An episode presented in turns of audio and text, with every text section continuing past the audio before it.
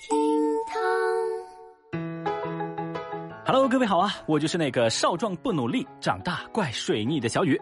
这本来吧，我一直都觉得自己是个起床困难户，但最近我才发现，呃，要我起床啊，其实是非常容易的一件事情。关了 WiFi 我就起了，手机没电我就起了，有特别好吃的我就起了，喜欢的人找我约会我就起了，哇真的就这么简单。微博三百七十二万人关注，网络主播吃播象群吃剩的菠萝。连日来，十五头野生亚洲象在云南一路逛吃北迁的消息是刷屏各路媒体。一号，在云南玉溪红塔区的洛河乡，多名网络主播在象群途经地点开启了直播。在一处投食区域，一名主播捡起大象没吃过的菠萝，用脚踩碎，捡起果肉给他的直播间的网友看。而现场出现的网络主播啊，也不止一位。在这其中，一名主播表示自己已经追随象群四天了，天天都开着直播呢。哦。随后，有工作人员对主播进行了劝导，提醒要注意安全，不要私自到管控的区域。哎呀，这种玩法呀，小雨我是真真没想到的。哎，我不懂就问哈，您说这到底是主播行业的内卷呢，还是毫无底线的博出位呢？对此，有微博网友就表示啊，太无语了，为了流量，什么事情都做得出来呀。还有人说啊，就为了那点热度，脸都不要了吗？关键真的有人看这种直播吗？哗众取宠哎。那小雨我也搞不明白，为什么这种直播那么有市场，还能让这些主播赚得盆满钵满？所以吧，类似的事情我真的是看太多了。现在我就发现，某些明星靠脸吃饭呢，根本没有问题。毕竟啊，还有那么多主播靠不要脸吃饭的嘛。在这直播泛滥的时代，负面的流量也是流量。这句话在不断冲刷着人们的认知。在此，小雨真心建议我这些同行们，既然你们为了追求流量掐烂钱，可以不要脸甚至不要命，那我觉得你们在直播里就跟着大象吃大象屎嘛，啊，那更吸引眼球，真的。那说到这儿呢，可能有的朋友还不了解具体是什么情况，呃，这样吧，我们就顺道来说一说这段时间爆火网络的野生象群闯入人类领地的事情。微博四百九十一万人关注，云南十五头进城野象正向山上迁徙。说呀，大概从去年的三月份开始，有十六头野生大象从云南西双版纳的保护区出发，一路北上，进入到人类活动的区域。监测发现象群之后，云南就开始组织力量，随时观测象群的动向，并且通过投食诱导、隔离围挡等应急措施，使得象群避免进入人口密集的区域。去年的十二月，象群来到了普洱市墨江县，还响应了国家政策，生了一头小象。就这样，这么一对野象慢慢悠悠，今年五月份到达了玉溪峨山。这时候，象群中有两头老象突然离开象群，原路折回了，可能是觉得这路线不太对劲儿啊。那剩下的十五头野象呢，就继续前进。而伴随着他们的前进，每天都有关于他们的消息冲上热搜。简单总结一下吧，目前为止，这群野象经历了什么呢？先是一头小象误食了村民家两百斤的酒糟，宿醉。那专家呢还站出来专门解释了，说大象不善喝酒，而且容易醉。那之后呢，象群又把相关居民下上了房顶，并且吃光了田地里两百公斤的玉米，踩死了两只鸡。Oh no！之后又冲进村庄，吃光了两个大棚的玉米，踩坏村民的鸟笼，踩扁了酒缸。专家分析说啊，野象群这次麋鹿般的北迁，可能是头象经验不足所致。目前，象群的一举一动正在相关部门的密切监控之下。那小雨听说啊，最近云南的同学们都像初恋少女盼情郎一样，盼望着这群大象，希望他来，呃，又怕他乱来。而象群这一路逛吃逛吃的场面，也被围观的微博网友们戏称为“野象旅行团”。另外，按照现在这个行进的速度，小雨我估计差不多十一啊，这个象群就能进京献礼了。这半路啊，顺便还能过个端午节，蹭个粽子啥的。会吧？在此还是要提醒各位，想看热闹我可以理解，但野生动物凶猛，要注意安全。而且这野生象群一路走了这么远，都没有找到合适的安家之所，所到之处皆是人类的领地。世界这么大，也希望他们能早日结束迁徙。找到自己的家。微博二百零九万人关注，脖子长紫癜被女友认定是吻痕，要分手。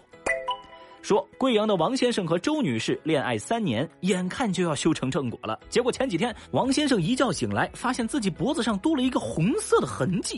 他的女友认定，嗯，这是吻痕呐，就怀疑王先生出轨了，于是提出分手。那为了自证清白，王先生来回跑了三趟医院。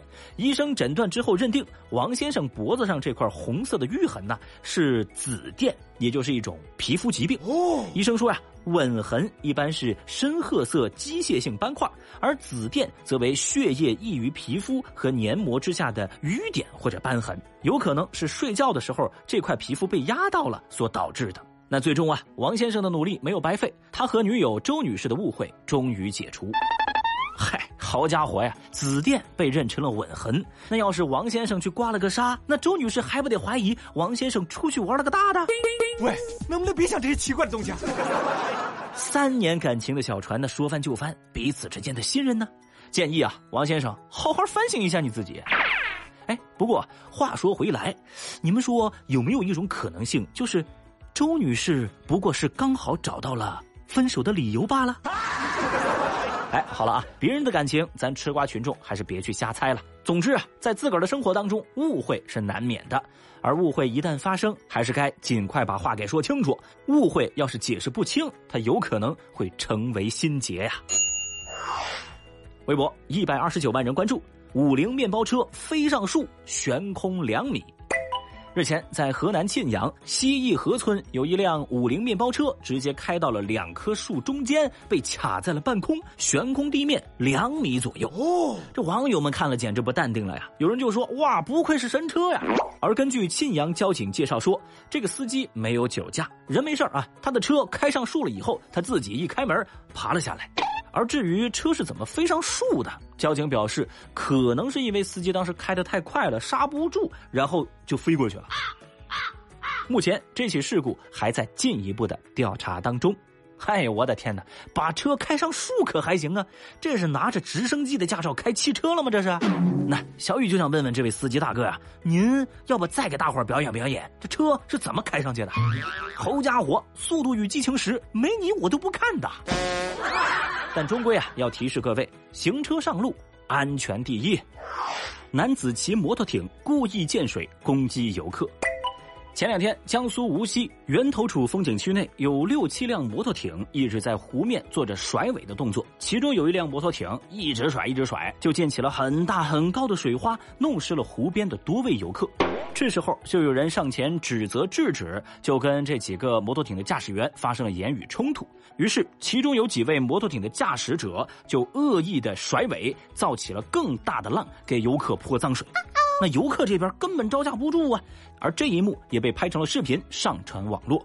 之后，景区回应，呃，视频当中显示的涉事男子不是他们景区的工作人员，而目前警方已经介入调查。那这条消息啊，让不少网友感到非常的愤怒。那这几个摩托艇的驾驶员太恶心人了呀！哼。不过呢，在小雨我看来，这岸上的游客们，你们别那么小气嘛！啊，还有各位网友，你们别生气。嗯，那说不定人家开摩托艇的是在跟这些岸上的游客闹着玩呢，是吧？嗯，你看他们在水里甩尾泼水，那岸上的游客们也可以捡石头给他扔回去啊，是不是？这样互相玩耍，多和谐呀！好了，不开玩笑啊，言归正传，到底是什么人这么嚣张？而为什么非景区工作人员出现在景区内，还能开着摩托艇甩尾洒水呢？这些问题啊，就需要警方的调查，最后给大家一个答案了。总之，我敢说这是教科书级别的寻衅滋事。这几万块钱的摩托艇，愣是被这几位玩出了百万大 G 的脾气。不抓到这个摩托艇的驾驶员，不足以平民愤。希望我们的警察叔叔拿出治安管理条例，好好治治这种人呢。好了，以上就是今日份厅堂微博报。记得拿起手机，打开淘宝，搜索“狂欢季”。一四五六六，领取小雨为你准备的六幺八无门槛消费红包哦！每天都能领一次，看谁才是那个幸运之王！解锁更多互动姿势，欢迎各位来到喜马拉雅 APP，找到微博报最新节目，给小雨留言。另外啊，新浪微博我也在等待你的关注哦！拜了个拜。